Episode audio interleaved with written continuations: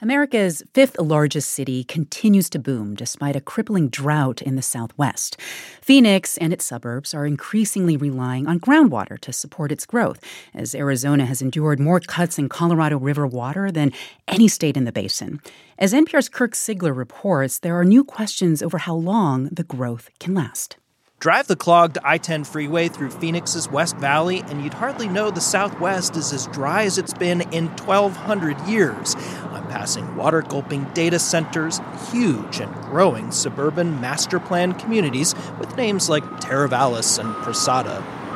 This two lane highway cutting through farms is being widened across the road. I see a new homes coming soon sign, join the VIP interest list.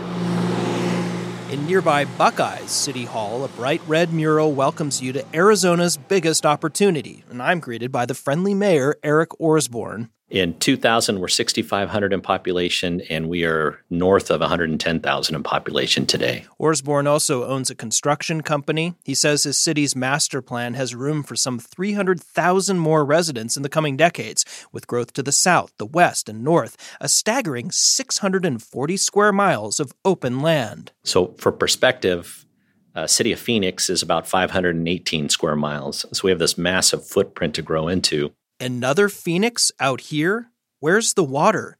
Orsborn says they're working aggressively to line up future water supplies likely to be imported in and conserve and reuse more. He says Buckeye needs to be ready. I think a lot of people want to move here. Part of it is the the regulation, the tax, how we do business in Arizona. Part of it is the the open opportunity that's here. But there's been a small damper on all the opportunity talk lately. Arizona's new governor, Katie Hobbs, released a state report she says was hidden by her predecessor, Doug Ducey. It shows that all the groundwater in the West Valley is already spoken for. Um, I just think there was a lack of real honesty with the people of Arizona about the situation we're in. So is Phoenix facing some sort of reckoning over growth? Not yet clear. In Buckeye, Mayor Eric Orsborn welcomed that groundwater report because he says it helps his city plan better for its future. Some of this stuff takes a very long time to develop, and, and I don't think we want to shut off all of the growth trying to figure out the solution for all of the growth, we can do this in an incremental approach. And the fact is, Phoenix and most of its suburbs have gotten really good at using a lot less water, even as their populations exploded. Most pump a lot of Colorado River water into the aquifers where they've stored it for years. West Valley suburbs have also spent millions on conservation and recycling. The city of Peoria's water advisor, Brett Fleck, told me that they've been trying to wean themselves off the river for years. When I see these headlines, I think, yeah, if we continue on the path we're on, there might be an ecological disaster. There might be a real problem. And it's scary. It's scary to think about. But we're trying to, to sort of change the direction that we're headed in so that those things don't happen. Some people are even talking about a rescue plan to build a desalination plant on the Sea of Cortez and pipe water across Mexico to here. And it's not like the Hobbs groundwater report stopped new construction either. Most developers already had approval based on showing they have a 100 year water supply lined up. But a lot of these rules are based on estimates, some written in cooler times when most people didn't believe the Colorado River might actually run dry.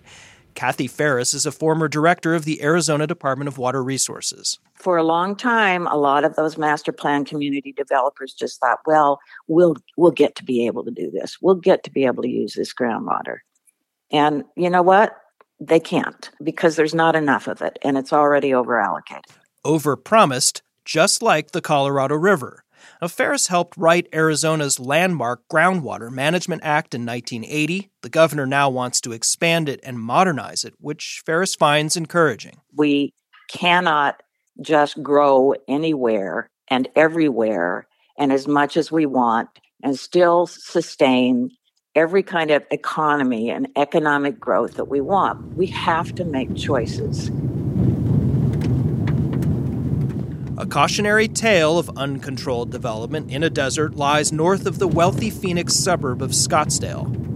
If I drove much farther here, I thought I was going to hit Utah. Yeah. You, John Hornewer owns a water hauling company in Rio Verde foothills, an unincorporated sliver of Maricopa County.